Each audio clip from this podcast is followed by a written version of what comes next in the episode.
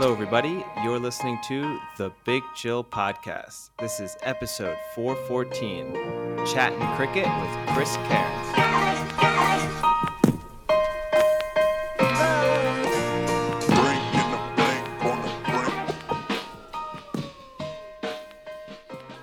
Hello, Big Chillians, and welcome back to the Big Chill Podcast. I'm Frank, joined as always with Eddie.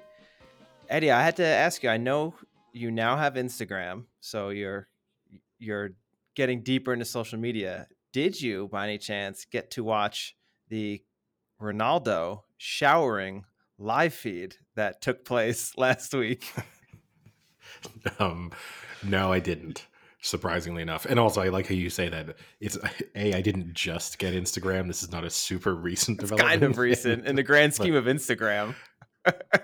in the grand scheme, I was a late. I did.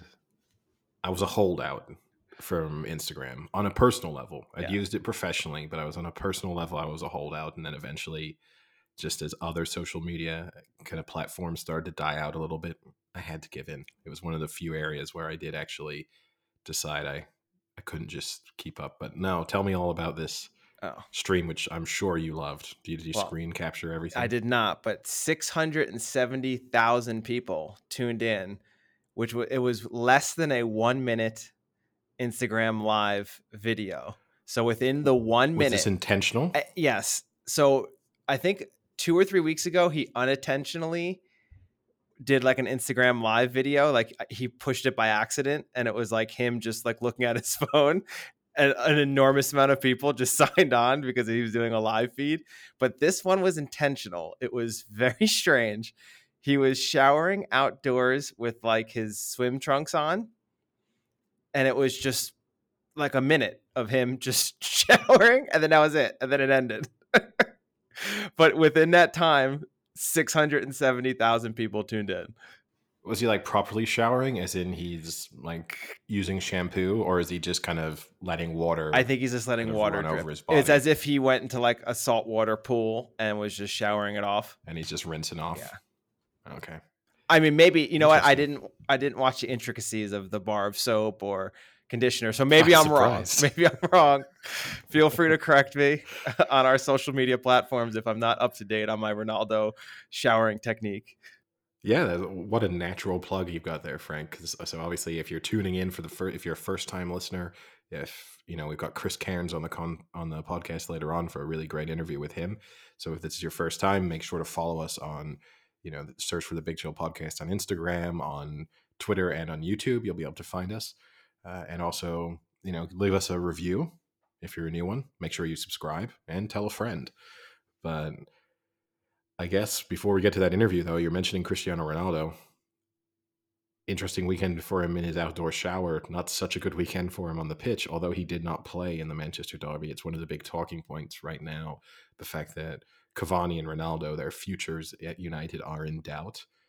Rumor has it that Cavani has basically said he will not play for United again. The situation with Cristiano Ronaldo is a little bit more complicated, but they played the Manchester Derby at the on yesterday, which was a big match for both teams. Big match for City, with the gap to Liverpool becoming ever closer. And City put in a pretty convincing performance, came out 4 1 winners. The first half was fairly close. In the second half, it just looked like United completely gave up. I mean, it was a really poor showing for them, from them in that second half. Yeah, I wasn't able to watch, but I looked at all the stats and exactly what you said. The first half to second half stat lines were pretty drastic, and it you know it looked as if United didn't even have the ball in the second half.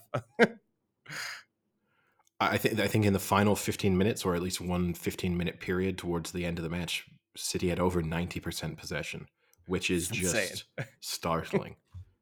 I mean, even against an amateur team, that would almost surprise you. You would just think that at a certain moment in time, they're going to get goal kicks and throw ins and kind of just be able to maintain a little bit of possession.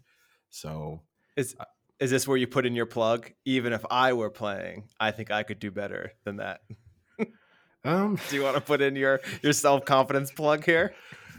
I, I I don't know if I would boast that I could have done better than a bunch of professional footballers. I don't think it's the sport in which I would I would have the biggest step up, but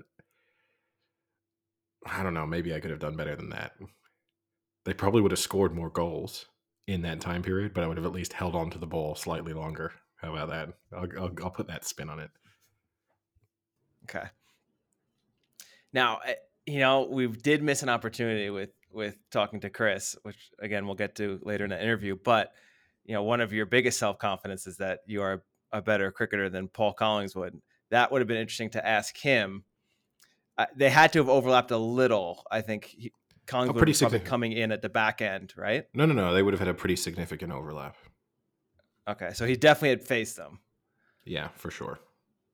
Oh man, we missed an opportunity there. We have to get him back on to see. We'll have him reenact, or not reenact, but kind of go through if he remembers facing Collingswood, and then we'll send Why are you calling him Collingswood, by the way? it's Collingwood. Collingwood. I don't know what I'm saying. Collingwood. Um, yeah, I mean, look, the difficulty there, right, is he's never seen me play cricket. So, I mean, he That's would, what I say. you We'll- have to- We can send video to New Zealand of you bowling, and he can judge it. But my claim was in my prime. I'm not in my prime anymore. I know. Well, right according to you, it takes like a month to get back to it. So six months. Bowling, I don't know. I think bowling now would just be. I mean, I last bowled. When was that? Three years ago, when I went and turned out for that Sri Lankan team here, and just I haven't used my shoulder in that way in such a long time that I don't know. It would it would take a while just to be able to get the pace back in because my shoulder is just stiffened up in a way just from kind of lack of that type of rotation. It would be a real challenge, but who knows? Do we have any video from the prime that we can send over? Um, I don't think so. I mean, the, you know, the issue is, is like I kind of existed in the pre-internet era almost. So there's not this, you know, there's not like YouTube clips being uploaded. You know, what I mean, like when we were in high school, obviously people were f- recording stuff, but you weren't, you know, they were, they didn't exist online in some easily accessible place where they've then continued to be. So whilst there was definitely video footage of me at that time, I have no idea where it would be now. So, no. The answer to that is no. I wish there was. I wish I had. I wish I was. I wish there was. Some, I wish we know, did too. Yeah. You know, if there was a top ten Hewitt deliveries somewhere on YouTube, just some nice left arm over in swinging. You know, that would have been that would be a beautiful thing. But sadly, does not exist. But another little hot topic from this week. Some breaking news in some respects, although it will be less breaking by the time people listen to this. But the NFL slightly rocked by the news coming out that Atlanta Falcons wide receiver Ridley has been banned, well, suspended, I should say, for the indefinitely, but at least until the end of next season. So he can apply for reinstatement a year from now to try and play in the 2023 season. But for the time being, he is suspended from all NFL activity. This comes on the back of the fact that he was caught placing three bets in at the end of November. So this is after he had left the Falcons and he was not an active player at this moment in time.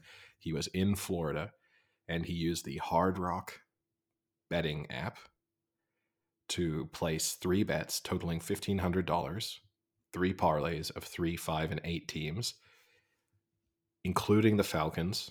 But it was the Falcons to win in their game against the Jacksonville Jags, which they did win. He placed these three bets. It was flagged by the kind of app's betting system because obviously he'd used his real name and things and real details and was reported to the NFL. He immediately gave an interview uh, with the NFL relevant authorities after he was caught. But yeah, he's got this this big suspension. Some people think it's a little bit harsh. I don't. I think you have to be so careful about the involvement of of players starting to bet on themselves and and bet on games whilst being active players. I can understand why the NFL is taking a somewhat hard line on the punishment here, even if they have openly said that there's no implication that he was relying on insider information or speaking to active Falcons players when he was placing these bets. Yeah, to me, it's a it's a tricky one because while I agree with part of his reasoning that he you know he wasn't even with the organization at the time. He wasn't betting on them to lose. All understandable, but I think the NFL as unfair as it is to Calvin Ridley maybe for being the the one they have to set the example. I think they do have to set this example, especially because now in the United States, sports gambling is so prevalent and you don't want to start this slippery slope of, well, he wasn't technically with the team and then you have next person down the line, it gets a little closer and closer and eh, it's unfortunate for him, but I think as unfair as it is, the NFL is in the long run doing the right thing here with just kind of giving this pretty severe sentence right off the bat and setting the precedent that look we're not going to take this lightly. We're not going to let it happen. You know we're fine with sports gambling in general but the players have got to not be a part of it.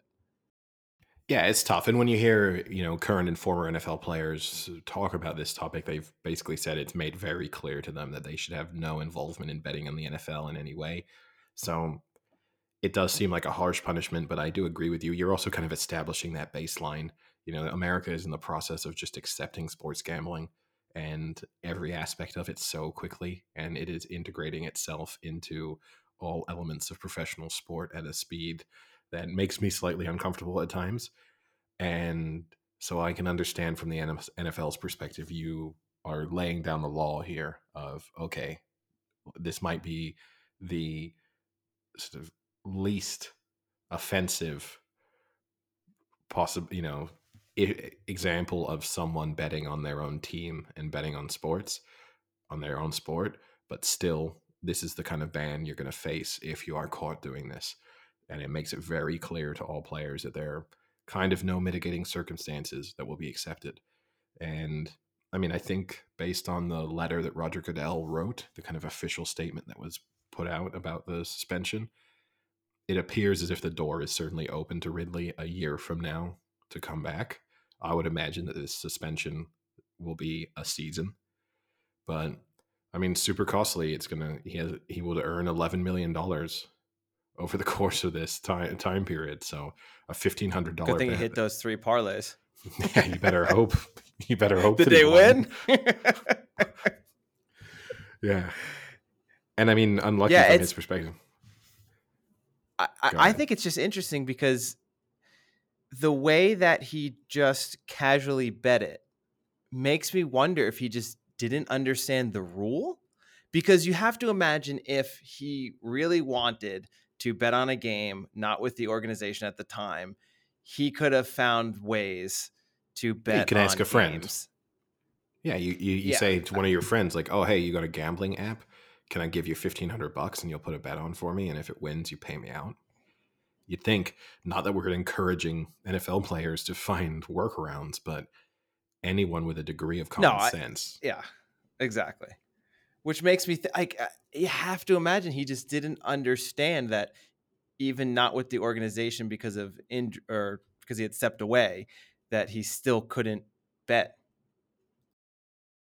And and that's the unfortunate part because I honestly think maybe he just didn't know the rule and now he's going to suffer severely for not knowing it. And it's that's why it is a lot harsher where if it were someone who was still on a team playing and was making bets and clearly knew that you can't do that, he gets the year suspension. So in that sense, it, it is unfortunate that this is the circumstance that's going to do it. But the NFL has to set their foot down hard to to stop potential people in the future. Yeah, I mean, based on everything that you hear players and, and coaches and staff talk about, I think it's drilled into them that betting on the sport is unacceptable. So it would surprise me. He did fall into this gray area because he sort of wasn't an active player. I guess I, I saw on social media a few people saying, "Oh, does this mean that if Tom Brady bets on a game now and then comes out of retirement at the end of next season, is he immediately suspended?" And I don't think those are uh, exact parallels because you know, being retired is a very different position from saying you're taking a break from a team because of mental health issues. I guess the skepticism someone would have is okay, he got caught this time and flagged by this app, which was only active in Florida for about three weeks. So it's pretty incredible that during its short existence, it managed to catch an, an active NFL player out for using it. But I guess the skepticism someone might have is okay, this is the first time maybe he's used an app, or at least the first time he's used this app, or the first time the system has caught him. But maybe he's been using a more traditional book, you know, like a bookie to place bets before this. So I can understand you can't, I don't know. It's a very strict punishment. I don't think he, I think, and it, you would think that you'd hope that he'd have the common sense if he thought his gray area meant that maybe he'd be allowed to contact someone at the team or contact your agent or someone and just say, hey, I just want to make sure I'm not making a mistake here. I know I'm not a, a really an active player right now. Does this mean I'm allowed to put a kind of small bet on one of these games? I'm not speaking to any coaches or any teammates about it. You'd think that would be the thing you would do, but it's a it's a tough lesson to learn because he's still on his rookie contract, so it's not like he's sitting on a ton of money right now, and that is a lot of money to lose and a lot of time at a career as you're starting starting to make his way towards his prime. Yeah. And the other crazy thing is the Atlanta Falcons now only have one receiver on their 53 man roster, and that is rookie uh, out of Arizona State, Frank Darby, who had one reception last year. So currently, their wide receivers have one total catch from last year. Yeah, and for someone like Matt Ryan, right, who not too long ago would have still felt as if, well, this offense is primed to still be a dominant force. And okay, maybe we're not as good as we were a number of seasons ago, but if things go right, we could go on a run. Suddenly, those weapons are starting to fall away one by one, and he'll find himself in a situation where, barring some trades or a good draft, then it's Matt Ryan throwing to Pitts, and everyone else is going to be kind of an unknown quantity does Matt Ryan request the trade to the Niners? I don't think the Niners would want him. I don't know if you're Matt Ryan if you request a trade. Uh, the issue too, I mean, it's a crowded quarterback market, and I mean, if, that's a massive hypothetical, right? But I don't know who it is that would be making that kind of move for him. Speaking of which, all signs seem to point towards Aaron Rodgers re-signing with the Green Bay Packers, and you know, it looked as if he was out the door, and strong talk linking him to Denver, but it seems as if some bridges are being repaired, some large contract offers are being made, and Aaron Rodgers could very well be a Green Bay Packer next season.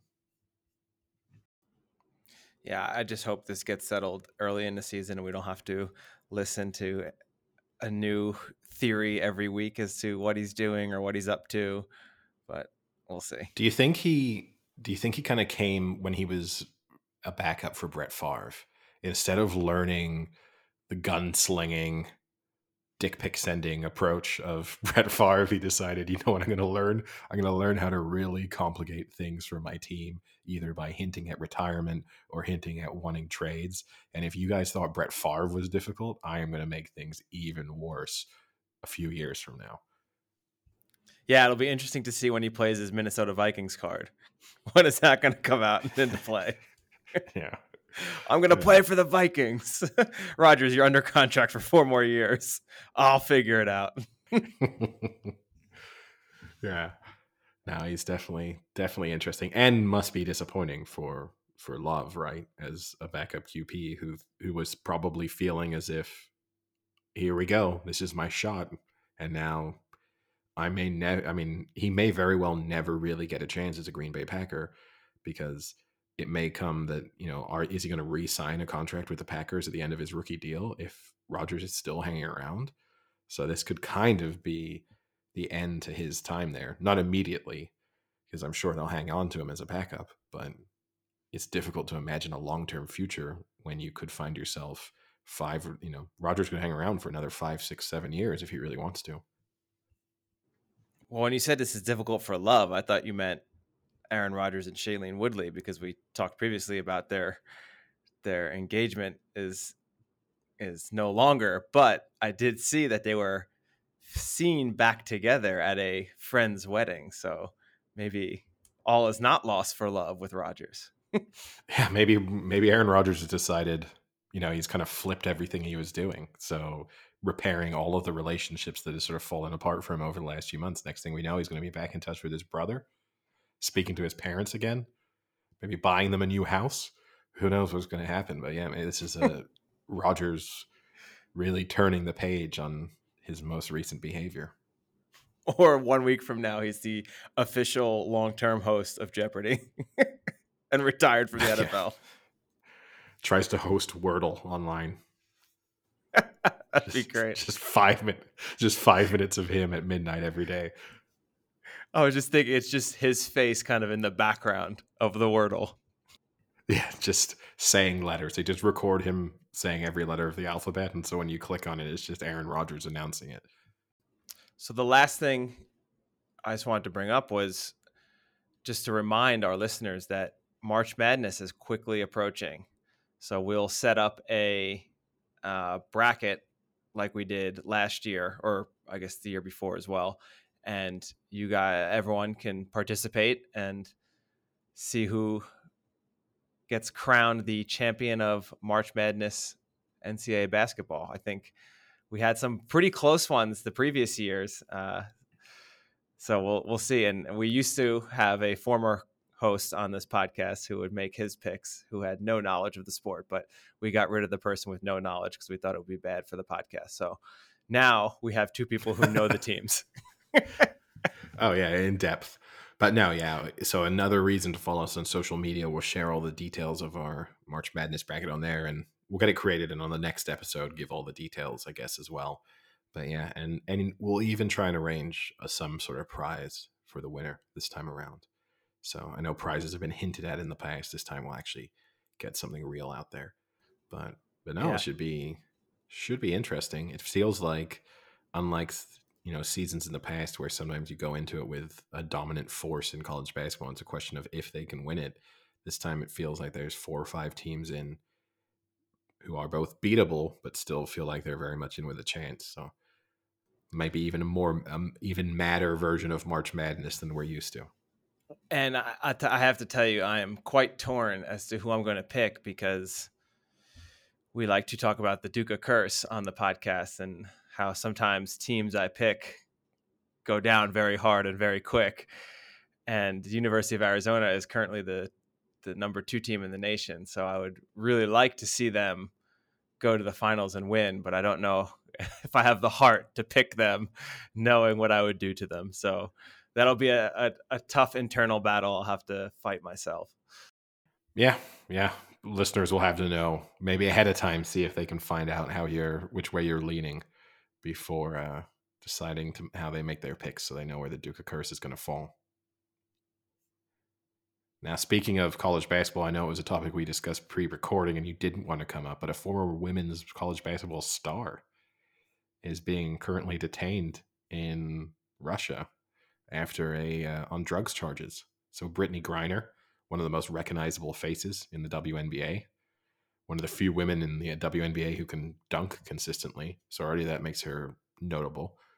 Uh, was arrested in in in Russia after a drug sniffing dog identified her bag her bag that she was bringing on as carry on luggage for narcotics.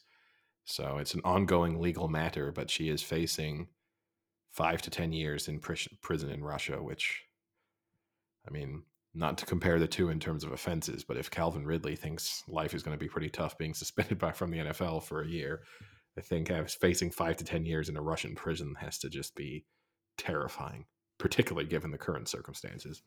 Yeah. So, I mean, they, what the Russian authorities have said was that they found uh, a smelling liquid, and an expert determined that it was cannabis oil, which is a narcotic substance. So that was what she was arrested for. Um, but yes, I don't, I don't know the specifics of the the legal system there, but.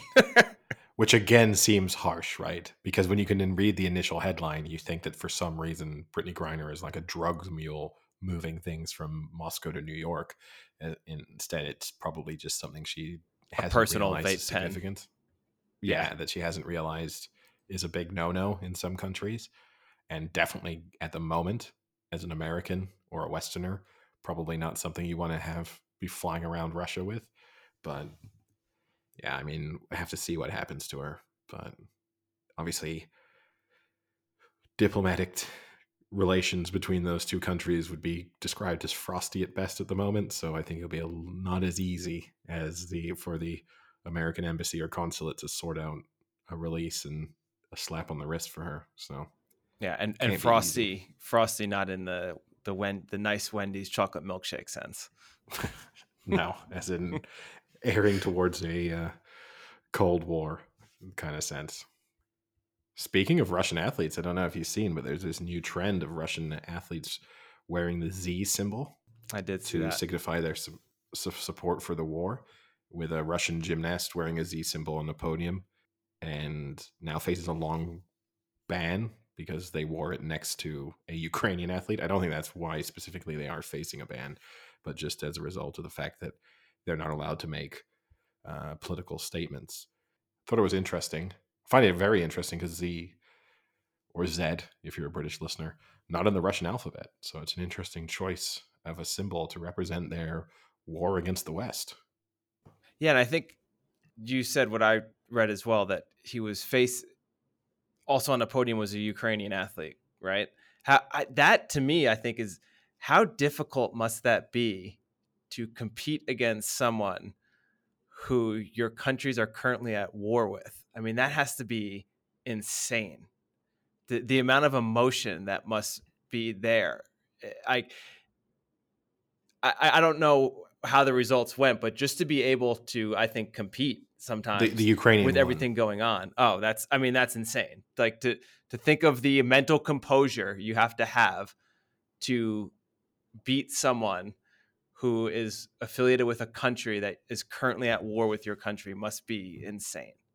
Yeah, no. So the Ukrainian Ilya Kovtun won the gold medal, whereas the Russian Ivan Kulyak finished in third. Yeah, and he, he's received a, a backlash. A former Ukrainian Olympic gold medalist wrote on Instagram that, of course, you will excuse me, but let the Russians not shout that sport is out of politics. Congratulations to our guy. Everything is in its place. Glory to Ukraine. So, and I do think that's the interesting thing, right? And and to say Russia needs to be careful, obviously, advice they're definitely not going to heed. But if you are in a situation where you've had governing bodies of sports make the decision that Russia will not be participating and Russia's argument in response to that is that politics should be kept out of sports and that these are apolitical institutions and have nothing to do with what's going on in global political uh, and affairs. It's not a great argument if you're then going to try and if you're going to have athletes make political statements during events. So if you're going to be Russia, you also need to crack down on it because if you want to show any level of consistency there, you have to try and remove all forms of political statements, including your own punishment, from international sporting events. Yeah, agreed. but yeah, on that note, should we hand things over to our, our interview and our discussion with Chris Cairns? Yeah, uh, I think I thought it was a, a great interview. I think the listeners are really going to enjoy it. Yeah, great discussion. And even if you're thinking to yourself, you know you're not familiar with cricket or you're not familiar with New Zealand sporting achievements over the past sort of 20 years, I think it's really worth a listen and, and in particular him in his approach to some of the challenges he's going through. It's inspirational stuff. So, you know, it's it's some interesting insight and, and it might even give some people a greater appreciation of, of cricket as a whole. So worth a listen even if cricket isn't your sport. Well, welcome back to the Big Chill podcast. We're now delighted to be joined by our guest, Chris Cairns, New Zealand cricketing legend. I guess one of the the great all rounders of your generation. Chris, thank you so much for taking the time to speak with us. Pleasure. Now, I know, I guess the best way of kicking things off in some respects, although not the best in, but it's been a little bit of a difficult period for you health wise. So, sort of best to ask, how are you and, and how's everything going on that front? Yeah, good. Uh, well, I, I know that we've only got probably an hour on the show, so my litany of uh, medical uh, happenings is a lot longer than that. Um, so I'll keep it brief. But uh, look, I I suffered a, an aortic dissection um, about seven months ago. Um, I didn't even know really what that even meant at the time, but um, you know I was lucky to survive that. Uh, during that process, I um, had a, uh, I suffered a spinal stroke, um, which sort of rendered me pretty much unable to move from the waist down. Uh, which I've been in rehab for and, and, and working hard at. Um, and then of recent times, um, I suffered um, or was diagnosed with uh, bowel cancer. So uh, someone's trying desperately hard to finish me off. Um, and so I'm sort of trying to uh, to work through all of these uh, ailments, which I'm I'm doing thankfully with uh, the support of family and friends and and I must say it's been overwhelming from a, uh, a support point of view from you know fans around the world and, and, cricket lovers and and whatnot. So you know when you have some really crap days, um, reading all the comments and the posts and the remarks, uh, really it really keeps you going. Um, and that's you know social media has a lot of bad things, um, but in, in in this instance. You know, it's, it's very motivational, very humbling. So uh, you know, it's it's great. But look, it's going to be a long journey, uh, one I'm prepared for. But um, you know, that's that's life. That's great to hear. And I mean, I've certainly seen, I know initially you said that you thought that you might not be able to walk again. You've had some pretty sort of inspirational videos come out of you making slow, but obviously very significant progress on that front. How is that going? Yeah, it's um, the thing with nerve damage is that, you know, there's, there's just no known time frame. Um, and so with muscles and bones, uh, you're looking at uh, you know six weeks um, uh, with regards to healing and how it comes back. When you have nerve damage, um, it's it's completely unknown. Every individual is different. Every injury is different. Um, how you respond to it is different. The age is different, um, and so the the most difficult part is that when the nerves turn off, so do the muscles, and so the atrophy that you um, that you get uh, means that even when the, the nerves do come back um, and there's a flicker and the, the, the, the signals are, are, open and the pathways are open, um, there's been such damage to the muscles and atrophy that building that muscle back up takes you know months if not years to, to get that back so that's why the process does take so long and you know i've got help from an exoskeleton um, uh, Keeogo is the, the the unit that i'm using which sort of aids you as you're uh, walking or supporting you as you're walking along. So there's there's some some really good um, innovations out there, um, but you know again it, it, just comes down to hard work. You you literally shunt the chains forward inch by inch and, and day by day. And I guess transitioning a bit into your sporting background, and I know this might be a little bit like comparing going on a kind of comfortable stroll to climbing Everest, but do you feel as if in any way your your sporting background and your maybe history of working through rehab and dealing with injuries in any way helps you in terms of a mental approach to a kind of recovery path? Oh, 100%. You know, um, when I was in the rehab hospital here in Canberra, the uh, people that were were in there, you know, you could see that it was an unnatural thing for them to, to to sort of push themselves every day to get up and to to go and rehab and do that. But you know, as as sports people uh, with injuries, um, that's just part and parcel of your career. It's part and parcel of the discipline um, that uh, you know you're you're forced to do because injury is is a constant companion um, for an athlete, and so you know that's just the mindset that you get into. So it, it definitely helps. It it's still hard, you know. You, I mean, you know, gosh, you have to force yourself to do it. And like I said, I come back, you have some pretty crap days, but you know, uh, you understand why you're doing it. Um, and the hardest thing is is actually just getting yourself there. Um, so once you can get over that, then you know, once you're there, it's it's not so bad. Yeah, I, I think you know we talked off podcast. You know, you're you're actually a big NFL fan, and um, Alex Smith kind of comes to mind when uh, he had his horrific yeah. injury, and they kind of told him he was going to lose his leg and could never, you know, might never walk again. And you know, he kind of had that athlete mindset to kind of push through, and and they were amazed at the progress he was making and how quickly he was making it. So I definitely think having that athlete mindset and having a lifetime of of kind of pushing through injuries and and and the you know the mental fortitude, I'm sure that's helping. Yeah, absolutely, man. And if you're in the NFL, sort of 20 mil a year, that helps as well to get back and get get, get that. So, um, you know, in cricket, we're not sort of we weren't paid quite those uh, vast sums, but you know, the motivation um, to get back uh, and and play. But you know, whether that's someone who's uh, an Olympian, uh, an NBA player, or a cricket player, or a hockey player, um, you know, it's I think it's, it comes back down to one word, and that's passion and um, and sort of joking aside, um, you know, whether it's vast sums of money or, or not, um, your passion is your passion, regardless of you know what level of sport you play. So that's that's the thing that drives you um, to make sure that you come back. So. That actually kind of brings up a topic that I wanted to ask you about because obviously towards the back end of your career, your cricketing career, T20 became, uh, you know, started to become a more prominent format. And I think most would agree that your style of play is extremely well suited to the T20 format, both as a sort of big hitting, imposing batsman and then as a, as a skillful bowler. Is there any part of you, and obviously you had to achieve things that most people can only dream of from a sporting perspective, is there any part of you that's maybe a little bit frustrated that if you'd come around sort of 10, 15 years later, you would have been primed in terms of the acceptance of this shorter, you know, format, or just one of those things where you think you had a great run anyway and nothing's going to be perfect? Um, firstly, would it's it's quite surreal to hear someone with an American accent talking so eloquently about cricket. Like that's like that's actually that's actually fascinating. Um, it's they're really good questions, but you know, I I come from a mindset which is like my father. So my father played for New Zealand in the generation before me, um, and you know he he played in front of packed crowds um, and they had no sponsorship on their shirts and they made sort of 50 bucks a day. Um, and so my generation was better off than his generation. And so subsequently you know i think you play the game uh, you aim to leave it in a better place than when you started.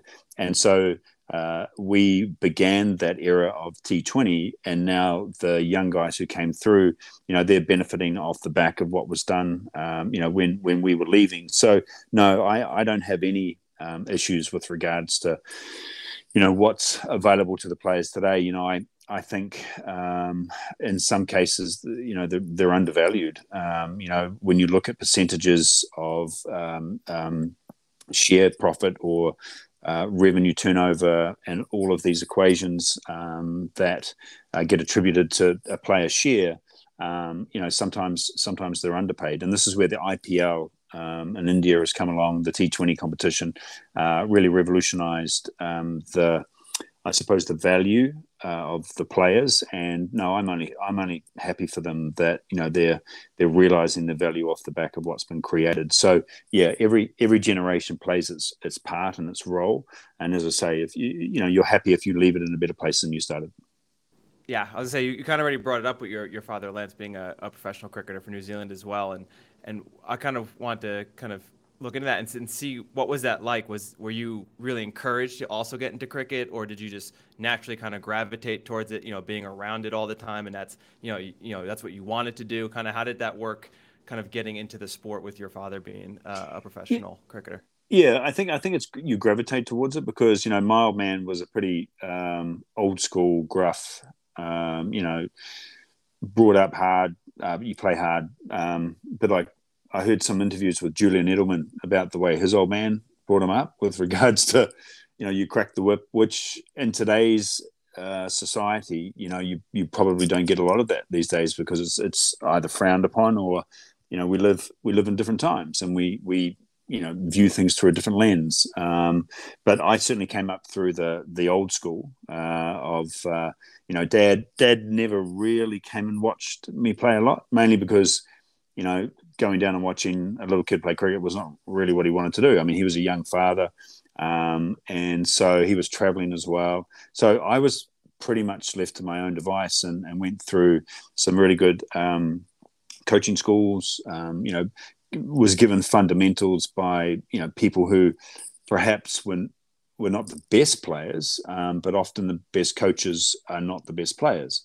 And so, you know, I was given some uh, some really good fundamentals at a young age, um, and lucky enough to be in in that environment. And then, you know, once I sort of started to get into teenage years and and showed promise, um, then you know that's when Dad really sort of started to come into uh, you know into his own because I could sort of talk a language with him that was at a, a high level, uh, which you know when I was younger I, I, I, couldn't. So that sort of relationship with him and I in cricket uh, manifested itself more with age and maturity. Um, and so you know that's when that's when I got the benefit of his expertise from the sort of the international game. And and, and when got the expertise, was it more mental or more like physical with the actual gameplay? Do you think? Um, yeah, good question. Because for Dad, uh, with him and I, it was more around the physical. So he was somebody who would always uh, work out, you know, how something worked. So so very technically based. Uh, Dad was a very good golfer, and so you know he would tinker with his golf technique a lot, and and and so whenever I was bowling or batting, there was a lot of technical focus, um, which was good for practice. But as you as you sort of play more international, you play more top level sport, um, you realize that it's actually you know 90% mental um, because at at the top level everybody can play you know like there's you know there's there's no real freak unless you've got someone like a Tyreek Hill or something I mean unless you've got someone with blistering uh, assets that are just phenomenally better than than other people um, then you know then that separates you but they're generational talents but the everybody else you know everybody else can play right? So so then the determining factor is is up here which means that okay it's how i process and and then delving a little bit deeper into it it's it's how you process failure because again everybody can win everybody can succeed but it's it's how you process failure that really separates the you know the the good from the great that's an interesting point and then in a sense I'd like to feed off of that how did in terms of how you were then developed and how you see other young players being developed in in New Zealand, because I mean, I think most people would say that New Zealand punches well above its weight from a yeah. sporting perspective. I think from a rugby standpoint, that will be familiar with everyone, but even on a cricketing standpoint, a team that's made you know in recent years the Cricket World Cup final and you know came so close to winning, and then also the World Test Championship uh, final against India in the summer. How do you explain then? Is there a, a the sort of preparation that they are doing with young athletes to have be an ability to produce such a sort of kind of consistent number of of highly performing players. Yeah, it's um, that it's it's I mean that's an unknown. It's it's sort of like when you look at you know the in in in Europe. I mean, you look at Croatia and what they produce with a small population in, in many many sports, and you know you wonder what the secret is or, or what's you know what's what's the key um, and I think I think a lot of it is um, it, well, everything is mindset. I mean, that's first and foremost at, at the highest level. Um, it's mindset because if it was just about the game, then you know so many more people would be able to do it because the game doesn't change when you play uh, at a high school level or you play at a club level or you play at a university level.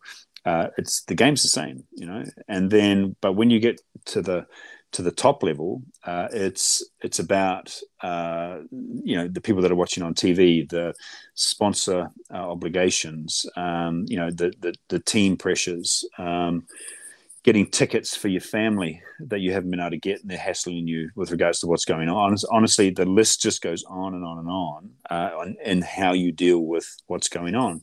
So I think New Zealanders have a, a very casual outlook on things. Um, I don't think they get too tied up in sort of the this or sweat the small stuff if, if if you know what I mean. And I think that you know that mindset I think helps with when you get into into the pressure situations. Um, uh, you know you can keep it in perspective, uh, but it it just comes down to what is you know what is your motivating uh, currency. You know what is what is the thing that you trade on that allows you to perform and that's and that's not the same for everybody um, some people it's fear for example uh, you mentioned the rugby side of things and for the all blacks it's the fear of losing um, you know that they have a negative connotation to a positive outcome uh, but for them winning is a relief um, and so because of the pressure and the history that's placed on the the team and the, and the sport you know they they have this fear of, of losing that drives them um, uh, for me, it was always uh, winning. You know, I, I, just wanted to win and just go out there, and, and that for me was the motivating factor. Other players in my same team, again, who were motivated by, um, you know, fear of failure. And so, it's important that every athlete identifies early on, you know, what is what is the thing that drives them, and what is the key component that gets them out of bed to go to training uh, to perform in pressure situations and and understand what is is your thing. That's the most important aspect.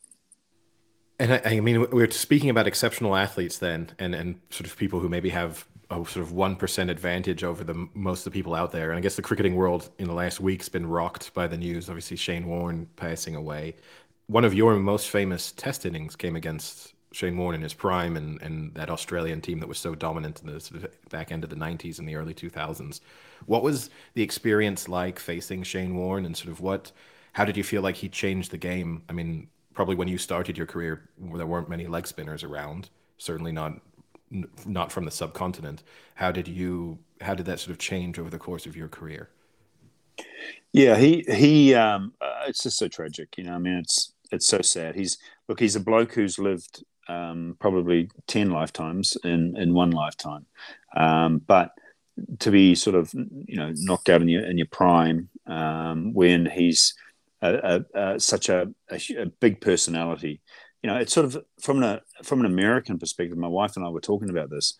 It's sort of like, I mean, the loss of Kobe um, of recent times, and and the outpouring of of that grief, and you know that that scenario. I mean, Warnie was uh, someone you know you just you just thought would would live forever. I mean, that's that's he was so strong mentally, such a strong personality, such a great man, um, and so generous with his time. Uh, you know, it's just it was just such a shock. But he, as a competitor and as a cricketer, um, you know, he was he was amazing. No, I, he made me look like a complete fool uh, in the early part of, of of my career. So the battles that we had early on, you know, he was completely he would dominate me completely. I mean, I, I had no idea what was coming down uh, when he sort of um, uh, did his thing, and it, it, took me about oh gosh, how many years? It took me it took me a good over half of my career playing against them to actually work out, um, you know, what or how to play, and um, it's sort of like like that that guy who's capable of hitting homers, but he just gets fed sliders all the time, and he keeps striking out, and it's like, what's going on, you know? So, I I had to understand, you know, what he was, what was coming, and then once I started to understand that, then I had a chance to work out what my response was, and I, I actually managed to have a little bit of success against him um, towards the end of, of my career, um, and you know, which was which was you know very. Uh, very thankful. And you know, there was one moment actually where he we were playing in the third test in Hamilton in 2000 and against Australia, and I'd I'd played him well for the whole series, and it was in the last test match, and I. I sort of pushed one out. I'd taken him for a few boundaries um, during that innings, and and then I just pushed one out to mid wicket for one, ran down the other end, and it was just the umpire was there, but just back a bit, and he sort of came close to me at the non-strikers end, and I sort of look, I, I, sort of looked at him, and he just and he just looked at me and he said, he just said, uh, you know, thank God you're down this end, and which for me was a backhanded compliment to say, you know, I'm sick of bowling at you, and for someone who was that competitive and that great to just have that offhand com, uh, you know, comment, uh, which only he and I heard, uh, was the biggest compliment that I received in my entire career. Yeah. It's quite the compliment. You touched on there, sort of trying to pick his variations, and I think a good comparison for our American listeners is the idea, you know, more people more familiar with baseball, watching a pitcher yeah. and trying to see the difference between, say, a curveball and a fastball or a changeup. When you were picking Shane Warne's variations, are you then watching? Is it all just looking at his the hand positioning? Is it watching the revolutions on the ball? Sort of what were you doing to as you started to kind of get to grips with it? What you'll find in cricket is that it comes down to point of release. So, I mean, uh, uh, perhaps uh, I, I mean, I, I don't know baseball that well, but obviously I know the, the different pitches and, and what's going on. But I, am not sure where the, the batter is, is sort of looking or what they're focused on. But from a cricket perspective, you're looking you're, you're looking at his release um, because if if a ball uh, is going to be sort of tossed up, which means might have more spin on it or revolutions, then it might just pop a little bit more out of his hand. Um, and so that gives you the opportunity to come down the pitch and to to get the the ball to be able to to play a bigger shot. Um, if it's a little bit flatter, then it might be a slider. Uh, but then uh, a ball may sort of come out uh, wrong from his hand, and and the trajectory is quite low, and so it'll drop short, which means you can get on the back foot and, and play a shot there. But then the art of Warne uh, was that he could uh, set you up with that delivery that deliberately sort of was short. They gave you the comfort to go back and and, and play that shot. And then he had this delivery called a, a flipper, and so the flipper would come out, or he'd literally squeeze it out the front of the hand. It, to the eye, it looked like it was going to be short, but in in tennis, if you you know if you play a a backspin shot, so you you everyone's familiar with tennis, and you cut underneath the ball, and the ball will sort of travel it travels a little further. So the same the same principle applies with the flipper and the fact that it, it sort of he, he cuts underneath it. So to the eye, it looks like it's going to be short. So you go back in preparation, but then the ball is coming through sort of quicker and faster, and and it sort of pitches up further and skids. So the art of deception was really the the key part of Warne, and um, you know he just he had that ability to um, you know, uh, sort of create that illusion of what was going on. Plus, you know, you would, you would, at times, I, I mean, I remember coming down the pitch and I'd, and I'd connect and and hit him for a six, and um, and then he's sort of standing there looking at me like, oh, and I'm like, dude, the ball's gone 20 rows back. Like it's like what what's with the ooh? And so he's like, well, come on, go again. I'll, I'll toss it up. You go again. And so it's like, oh, okay, right. so, so that he was he was forever the gambler, and of course he he loved poker. Uh, so he was a big hold'em uh, player, and so you know that again, that was his style on the field, which was which was what made him always entertaining. So, so then, how do you prepare for that then, in in the sense that there aren't many like him, right? So is it just experience over time? You get more and more used to it and you, you, see it more and kind of pick up on it more? Or is there ways that you can actually prepare and practice for, for facing someone like him? Yeah, it's a, it's a really good question, mate, because, you know, if it's seam bowling or faster bowling, then you've got access to that. And, and you're right. How, how do you how do you prepare for Augusta? Um, you know, you, the only way you can do that is by playing it. And so the guys guys who play it more often have got a, a better shot. And so um, it, it comes down to if you can get into an innings against him and you know be out there for a while and sort of watch it and see it, um, then you can begin to understand how you can adapt and how you play. So so you're right. I mean, in, in preparing for it, it's it's almost nigh on impossible. Um, but when you when you get out there um, and and settle in and don't rush, because you know you can get out early, but if you sort of bide your time a little bit, but then you start to see things that you perhaps haven't seen before. But you know they have today, I mean, we, we had access to video as well, obviously. Um, and today's training methods, you know, very extensive with regards to catalog of information and what you've got. Um, so, you know, you, you can be prepared visually from a, from a video perspective. Um, and now with some of the uh, stuff that they'll have with um, VR, um, where you can immerse yourself um, into that space as well they've got bowling machines that have the bowlers actually running up on the video screen and delivering the ball out. So you know, so there's been an evolution with regards to to how you prep because you you know you're right, Frank. It's it's yeah. How do, how do you prepare to play Jordan um, outside of playing against him? You know, it's it's like you, you have to play.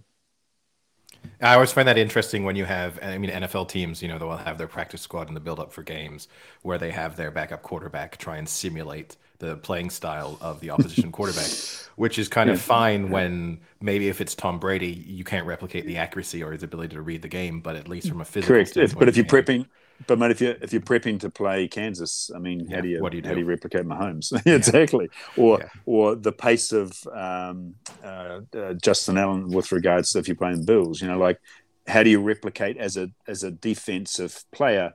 The speed of that pass. Like, what is you, you, whether that's a machine that you've got to get, but um, but again, you've got to pick up cues. So it's only it's only once you begin to play against them, and this is, I suppose, this is the genius of Brady, in that um, you know everybody everybody knew what he was going to do, but it was like, but you've got to stop him, you know, and that's and that's the key to any great player is that same with Warne like would before the series, he would tell you all the deliveries that he's got. So there's no there's no secrets. It's just how you then uh, react to what's going to come down at that specific time. So, so all the great players, mate. Yeah, there's no there's no secrets. It's just it's just you've got to be prepared to to to, to play, and your game needs to be needs to match theirs uh, in the pressure situations. So we've touched on Warne there, who was obviously one of the dominant bowlers of your generation. I'd be interested in asking you from a from a batting perspective. Then, was there a sort of very successful bowler who you loved playing against, who might surprise people, where you just felt more comfortable, and then one bowler who perhaps didn't have the same level of international success, who you really struggled against for reasons you could never quite figure out? Yeah, I, for me, I was always like spin bowlers. I I always felt I could I could dominate. So regardless of whether it was you know Murali or Kumble or Warne or you know whoever Mushtaq Ahmed, whoever whoever that spinner was, I always felt like I could I could impart um, a bit of uh, dominance on them and, and and sort of you know and, and get on top of the spin bowler. Um, the one thing uh, from from the pace side of things, you know, it was scary. Uh, some when you're up against guys like Brett Lee, uh, Shoaib Akhtar, um, you know, guys that are bowling 160, they're bowling 100 miles an hour. Um, you know, with a view that if you sort of get it wrong, then you know there's there's some damage there. But it's amazing how you know we we would have practices sometimes where the rugby players in New Zealand were were you know were at the same venue and we would get these massive big All Blacks to come to the cricket nets and sort of face some some bowling, some faster bowling, and you know these guys would get out of the nets within three balls. They're like, no, this we're not we're not doing this. This is crazy. This is crazy stuff. And and then we would sort of look at them and go, yeah, but you've got sort of 230 pound dudes running down um, and smashing into you. it's like you guys are crazy. So in your own sport, you know those threat levels, I suppose, which is, you know, that's what always makes for me the NFL, you know, arguably the best sport on the planet, where you've got that imminent physical danger and hurt and pain along with the tactical uh, element of, of what's actually trying to occur. So, and in cricket, baseball, I mean, baseball's the same. You know, you've got dudes who are pitching 100, 100 miles an hour. Um, and if they want to, they can hit you in the head. And, um, and so you've always, you've always got that fear element. Whereas in a sport like tennis, for example, you know, that's not part of the psychology of the sport. But in a game like ice hockey or or uh, uh, American football or in cricket, you have the fact that you can get seriously hurt, um, you know, during the act of, of what's going on in the sport. So, made the fast bowlers were always, you know, that was the one you had to overcome uh, the fear uh, aspect of it, and then sort of, you know, work about uh, playing. But I uh, Wasim Akram to me was you know he's he's the main man. You know what he could do with the ball and what he could and how he performed. Uh, you know he he's the player's player. You know like that's that's the Michael Jordan where you the players that play at that level they know how difficult it is to do to do what he's doing. Um, and with Wasim Akram, some of the things that he could do with the ball were just phenomenal. Um, and you know, which to your your average fan may not seem that special, but when you know how difficult it is to do that thing, um, you know, he he was great. But I, but I only I feared for my life uh, twice. Actually, I was playing against uh, Steve Harmison, um, the English fast bowler, pretty much in the prime of his career around 2004. Uh, 2000, uh, yeah, 2004 and it was the end of it was my last test series. So I was what 34, man. I, I have had my time and I'm done. And so I've walked. I've I'm getting ready to bat at at Headingley at Leeds, and uh, and he's bowling towards the end of the day, and he's just bowling the speed of light, and you know, and bounce and everything. And I I was getting ready to to go into bat, and I and when I used to bat, I used to have uh, chewing gum. So part of the reason for the chewing gum was a bit that you know, when things got a bit busy in your mind, uh, you would go back to focusing on the chewing gum. So you you would just think about the chewing gum, and then that would help you to sort of you know keep your mind in one place. And so as I was sort of getting ready to bat, I had my chewing gum, and I thought, no, I, I just put it back down because I thought, look, I'm going to get hit in the head here. Then I'm going to choke on my chewing gum, and so that's not going to be a good result. So I just that's the only time in my career that I I actually decided to not have chewing gum. But uh, yeah, the, the, faster bowlers can be can be uh, can be daunting. I think that's an interesting topic because I mean, uh, certainly for Americans, they hear cricket and they associate it. Obviously, they think Test matches, they think incredible, they think the five days that it never ends. It's kind of boring as batshit. Yeah, exactly. From a player's perspective, though, obviously it, it kind of raises a unique mental challenge, you know, certainly when you're batting in terms of maintaining that focus and sort of having facing a delivery and then maybe having 20, 30 seconds before the next one comes and having to do that over the course of hours. Was there anything aside from the chewing gum, sort of any sort of mental process that you went through in your longer innings to try and maintain focus and, and keep that at the right level?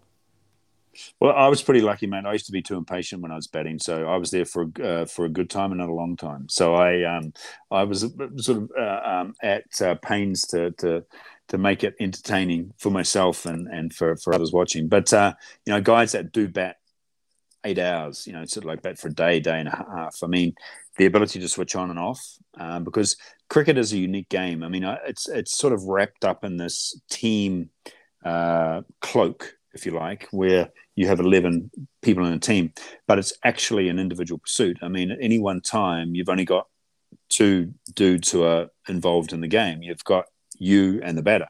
So it's sort of the closest I think that cricket comes to in a sport is um, team golf, like Ryder Cup, uh, where in the Ryder Cup, everybody's individual score goes towards the team score. Um, so you can play like a complete dog, uh, lose your matches for the USA, and then the USA can win the Ryder Cup. Um, conversely, I can bowl like a complete clown.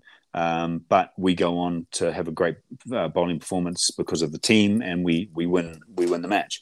So you know it's understanding that you know your part in the in the game is is when it's happening um, and so outside of that, you need to switch off and you've got to um, still remain focused. But at the end of the day, when you're needed to perform, whether that's with the bat or the ball, that's your time to switch on. So, you know, you've you've you've got to do that. Um, and in cricket, especially made over a five day period, uh, you know, batters. It's a tough game mentally from the batting perspective. You could be an opener. Uh, you get out the first over of of the day and in the match, uh, you may not get another bat till day three, so you've got you've got to sleep for two nights, thinking about the fact that you got no runs in the first innings, and then come out and and and get ready to perform again. So so mentally, it's that's a it's a really challenging thing. Um, and you know, in cricket, once you you goes over, that's it. You know, you're you're done. Whereas the good thing with the bowling side is that you can you know you get to have more chances. So yeah, being a top order batter, no. I guess that that feeds into one of my other questions, which is kind of more the state of the game at the moment. You talk about being there for a good time, not a long time. I think you know global batting averages in Test cricket have really suffered in over the recent seasons, and for the most part, there's only a handful of players who've managed to avoid that. Uh, a lot of people attribute that to the growing popularity of T20 cricket and how that's maybe removed some of the fundamentals and, and that mental approach and being willing to grind out a test innings. When you look at it, given your style of play and the fact that you still managed to have a you know good success at the test level, what do you think it is down to? Yeah, I, I think you've, you've actually just surmised it very well, and that is that with conditions um, that uh, players today face in first class cricket, so in the, the level below Test cricket, um, at, at domestic level, the prime um, window for play uh, when pitches are at their best are generally in the middle of the summer. And that used to be the time that would be given to the longer form of the game, whether that's three day or four day uh, first class play. Uh, but now that the one day game and the shorter version uh, is dominating commercially, then you're finding that um, the longer version is getting put at the beginning of the season and the end of the season.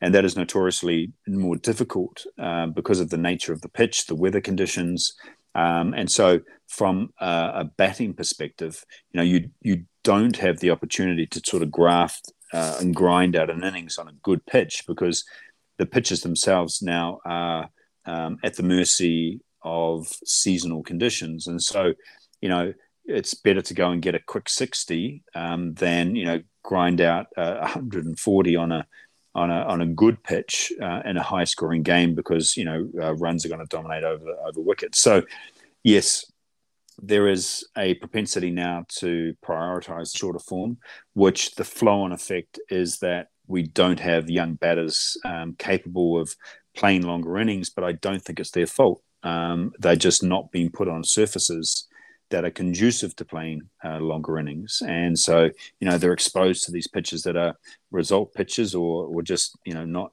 not not good, um, and so that's you know that's problematic, and I don't see that improving. Um, you know, I I think the shorter form is going to dominate more, and and I think that the IPL season in ten years could have another two to three franchises there. So so then, do we start to see the IPL in India becoming like the EPL in football, um, where you know there's a a big domestic window and a shorter international window because at the moment there's a small domestic window for IPL and a big international window. But as commercial revenues increase, um, could that be the way it goes? And if you'd been put in that position, then obviously there are players who choose to focus exclusively on white ball cricket, the sort of limited over versions mm-hmm. of the mm-hmm. games.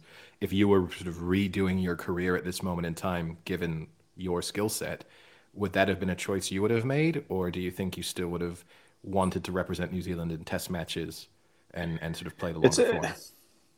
Yeah, again, good question. I think I think it's a a timing thing because back then, you know, uh, Test cricket and international cricket was what paid the bills, um, and that's what you got paid for.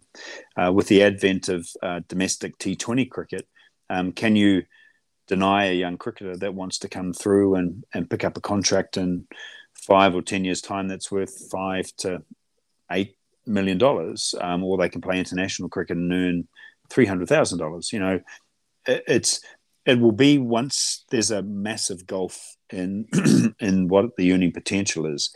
That really takes any decision out of your hands because I mean, ultimately, you need your skill to be rewarded, and you need to look after family. You need to look after your future, um, and you can't begrudge anyone, um, you know, going down that path. So, you know, I I think um, the the one day game in India will just keep uh, crunching more and more time in the cricket calendar over a year, and it's inevitable. Um, you know, it's it's a beast, uh, and you know, it's it rivals all American global sports uh, with regards to its value. Um, so, yeah, I, it's not going to slow down. So, focusing on the international side, um, how fierce is the rivalry between Australia and New Zealand when, when you were playing? Because I think most Americans, you know, they're used to American sports where you have, let's say, the Yankees and the Red Sox, but they're they're trading players. There's free agency. There's a lot of movement. Whereas you know you're not really seeing players move nationalities very often. So you know it's it's a pretty set rivalry. And and and how you know how fierce was it when you played? Yeah, it was. It was. It was always. It was with respect. You know, it was almost sort of like the best way to describe it, mate, was like um, uh, big brother, little brother, and a bit like USA versus Canada. You know, like it's uh, if you if you've got that ice hockey game happening, um, you know, you're going to get uh, sort of it's a parochial uh, aspect to, to sort of you know what's going on. It's a national uh, flavor to to the match, and um, you know, Big Brother um, will probably usually win over over the little brother, and, and but you know, New Zealand will have uh, famous victories and you'll you know you'll always nip at the heels and and do that sort of thing. So or you might have a period where you've got a good group of players and so for a year or two you might sort of dominate but but then you know the larger pool of players that australia uh, generally you know has at its disposal sort of you know that, that class and that talent comes through. So you know you'll get pockets where you know it's you're doing well and you're you're having good victories, um, but more often than not, you're getting your your backside slapped. So um, you know it's a it was a, it was t- it was it was tough, but it was always great to play. I mean, playing in Australia, um, you know, the weather, the conditions, you know, when you played in Australia, you were not only playing the players, but you're playing the flight attendants, um, the pilots who sort of welcome you, you know, onto flight 747 to Brisbane. We've got the uh, New Zealanders uh, who were thumped by our Aussie boys um, yesterday, and congrats to the Aussie boys. So, and then the taxi drivers, you've got the shop assistant. I mean, everywhere you go, you were playing Australia. Um, so that was what was great about touring Australia because if you performed over here, um, then you know it was, it was special. And and if if they actually if they were booing you, that's a good thing uh, because they they thought that you were worthy of of actually being booed. Whereas if you're a younger player or sort of someone they didn't really know, then they didn't waste their breath um, on you. So it was a backhanded compliment to be uh, to be the one that was targeted. On that note, then, where was the sort of most hostile place for you to tour? Um, England. England was always it was tough because you know the the stuff you get from the crowd is is always quite jovial, but sort of you know has that slice of poison in it the whole time where you know the the songs that are coming out and you know what they're doing there's always that underlying tone and they're very smart and very clever and very funny over in england. So it was that was always good. Um, the aussies south africa was was hard. Uh, the crowds would get into you in south africa. Um, and but you know aussie Aussie was always the, the, the, toughest, again, from on the on-field side of it, and then the crowds. And if you're fielding down on the boundary, you know, you're just you're just copping it from the fans um, down there as well. So, I, again, I think you know times have changed with regards to what's acceptable to say at a at a venue where you've got the public present. Um, so. I don't think I could repeat most of the things that were said to me on the boundary uh, in Australia on this show, but uh, it was always it was always colourful. yeah, no, I always wonder. I mean, and were you ever tempted to say anything back, or for the most part, just rose well, above it? No, I, I think no. You're always better to get them on your side. Like I just think you know, I would what I would try and do is to to turn it around, and the fact that as long as you could, you, there's always one guy in the crowd, right? So who's with his mates who have been a bit chirpy and a bit loud. So if if you can sort of I always found if I could turn it around back onto that guy, and so then everybody would sort of um, uh, get with me to get on that guy, and you could have some fun. I mean, that's really because uh, I mean they're there to be entertained. You know, you paid you paid your money, um, you got your ticket, you're sitting down, you're out for a good day, and you want to be entertained. So, um, so for me, mate, it was it was never about taking it personally. Um, you just you know you you you got in on the fun. And, and what about on the pitch? I mean, you talked about uh, you know Warne had that kind of comment just to you, but is, is, there a lot of kind of not trash talk, but maybe a little bit of trash talk on the pitch, and where there there are people who are notorious for kind of getting under your skin a little bit? Yeah, um, it's total trash talk, Frank. So, with regards to, you know, I think whether it's basketball or it's football, I mean, when you've got that much um, testosterone and alpha male uh, in one place, um, you know, you're always you're always going to get that type of outcome. And but look, I mean, some people, but some guys don't. I mean, some guys don't engage in it. They don't. They don't bother with it. Um, other guys uh, feed off it, so they actually invite it because they find that that lifts their game. Um, and other players find that by giving it it lifts their game. So so again, I, I sort of come back to that thing I said, circle back to the thing I said at the start of the show. You know, you need to find what your triggers are uh, when you're in uh, competitive international sport. You need to find what things make you tick, what things push you. Um, and so the Australians were always, um, you know, they were always very uh, forthright with their comments about your particular game, but you know they would maybe do it for 15 minutes, um, you know, and if you were foolish enough to engage or, or, get out at that time, then they've won, you know. So they'd leave you alone after a little while. Um, the English were always, again, very subtle with what they did. Um, sometimes the subcontinent guys would speak in um, Urdu or Hindi, um, so you've got absolutely no idea what's been said. Um, but they'll drop an f bomb every once in a while, so you know what's going on. and then, um, uh, but you know, I think competitively, you know, everybody at that level, if you yeah, if you raise the stakes, then you know they're they're, they're not going to back down. So you know, and if it needs to be left on the field though, so you know, this is it's not a case of you know you don't you don't take it personally, and you don't um, you know take it off the field. So it's just in the heat of battle, really. Yeah, I'd always think it would be interesting to hear your name, sort of how to experience it being in Europe, but you hear your name in a different language and so you know that you're the topic of conversation, but you got no idea what's being said about you. I think that's almost correct, more correct. more disconcerting than actually being able to understand whatever the insult was. And I get, I'd, I'd like to bring up, I guess, what is a more difficult topic in some respects, but sort of towards the back end of your career, and the cricket fans will be familiar with it. There was, you know, you were at the center of a, a match fixing scandal where you were eventually able to clear your name um, both directly, uh, you know, in in a libel case and then also in a perjury case afterwards. It kind of came back into the news in cricket when former New Zealand captain um, uh, Brendan Taylor admitted to the fact that he had been involved in some match fixing.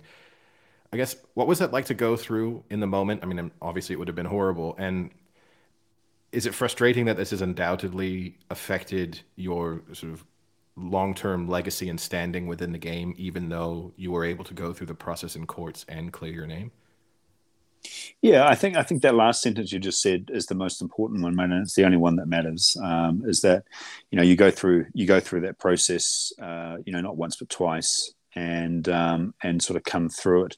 You know, I, I had you know great support from uh, from fr- friends and family, um, and it was a, a, very difficult time. But you know, having recently suffered this health uh, scare, um, one thing that that has done for me is put everything in perspective. Um, you know, uh, with regards to literally, um, you know, what what happened in my life before that that date, um, and quite simply what you know the rest of my life is about. So, whilst for me, you know, I acknowledge you know all of those things uh, that have occurred, um, that time um, uh, made me stronger and made me mentally tougher.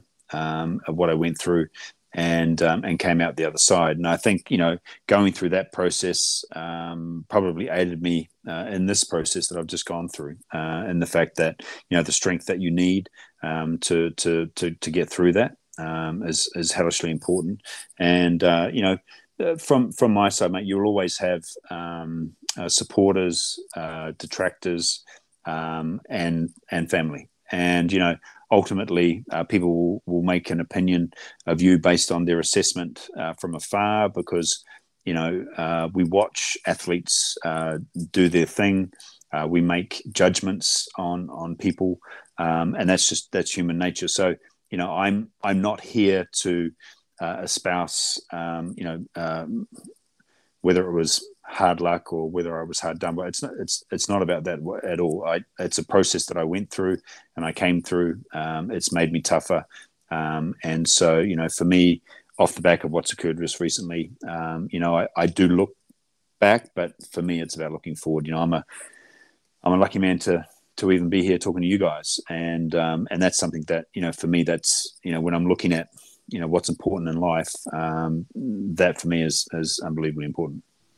No, it definitely puts things in perspective. And I mean, and, and also as we've touched on, I mean, I, I, suppose a bitter ending towards the back end of your career, but you still did have a, a career that most, you know, aspiring athletes would, would dream of, you know? So I, I think yeah. that's also, that's the other difficult part where there could be frustration, but fundamentally, if you got offered it at the start, probably would have taken it without, you know, thinking twice.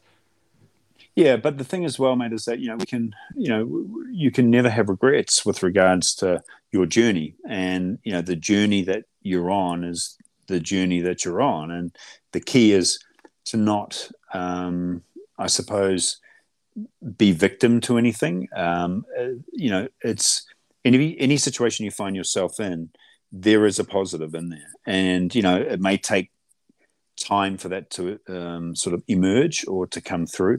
But the difficulties that I went through in that time um, certainly made me stronger as a person. And as I said, if that was the case, then you know maybe that helped me get through this period for what went on. So there's always lessons. There's always a silver lining, um, and you know you're you're better off looking at yourself um, for me through, through through the lens of what you've learned and and and what you go through. You know, there's there's always two ways to go, mate. You can you can laugh or cry about it, and you know there's certainly no no point in, in crying about things. I mean, you you know you, you get on with it, and and and and that's the way it goes.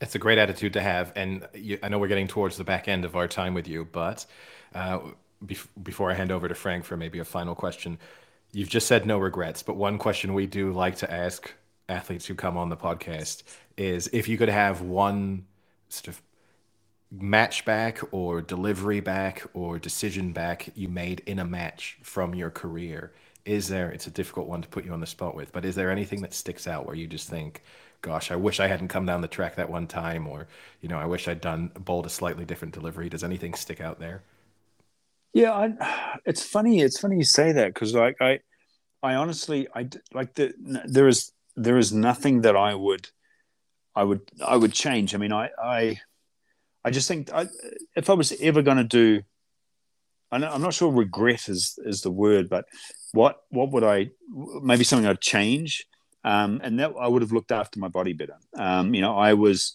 someone that came from an era or, or sort of grew up in an era that was um, you know quite old school with regards to you know beer after the game and you know go out and and do that and you know I I sort of yeah I and then into, towards the latter part of my career you know I, I sort of got the value of of rest um, recuperation uh, rehabbing um, you know all of those sorts of things that allow you um, to to to continue on and when you look at TB12 man, and you look at the way that he looks after his body. You look at uh, Russell Wilson, what he spends on. You look at LeBron, what he spends uh, on his body.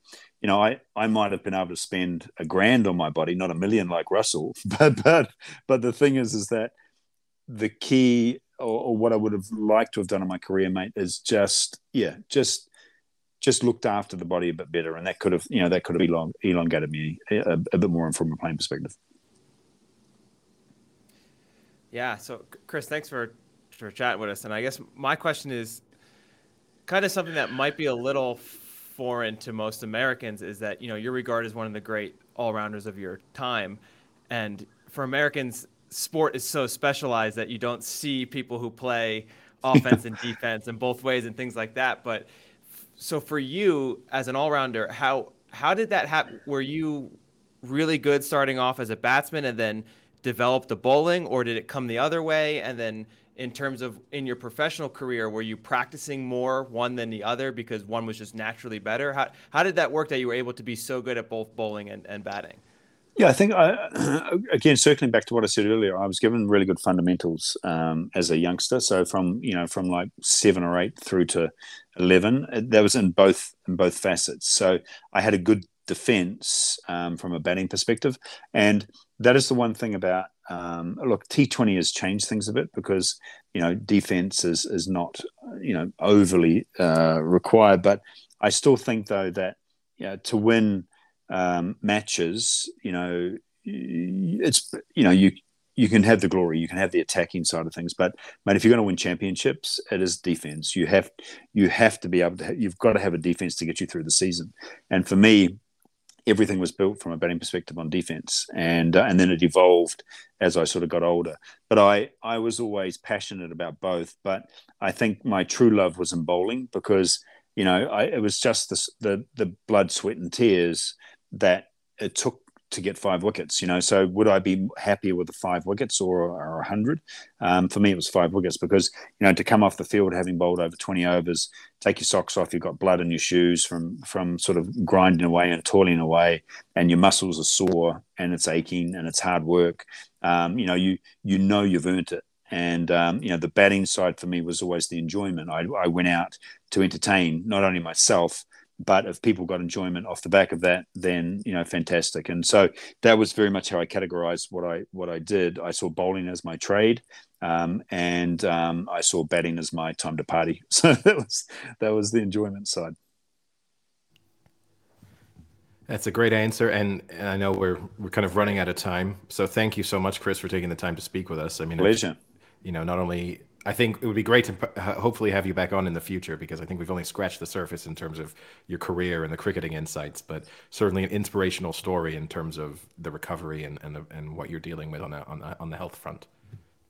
Thanks, fellas, and thoroughly enjoyed it, and uh, and every success for you with the show as well. Thank you. Thanks. And yeah, and thanks, one final thing, I guess, for our listeners, is there a way for them to follow or interact with you on social media? Is there anywhere where you're particularly active?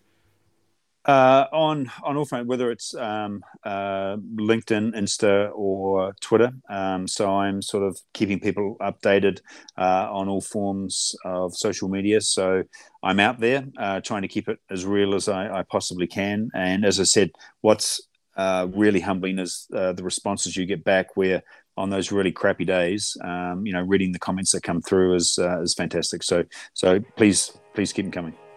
Great. Thank you very much. Inspirational stuff, and, and we hope you have a great Thanks again. Yeah. Thanks, fellas.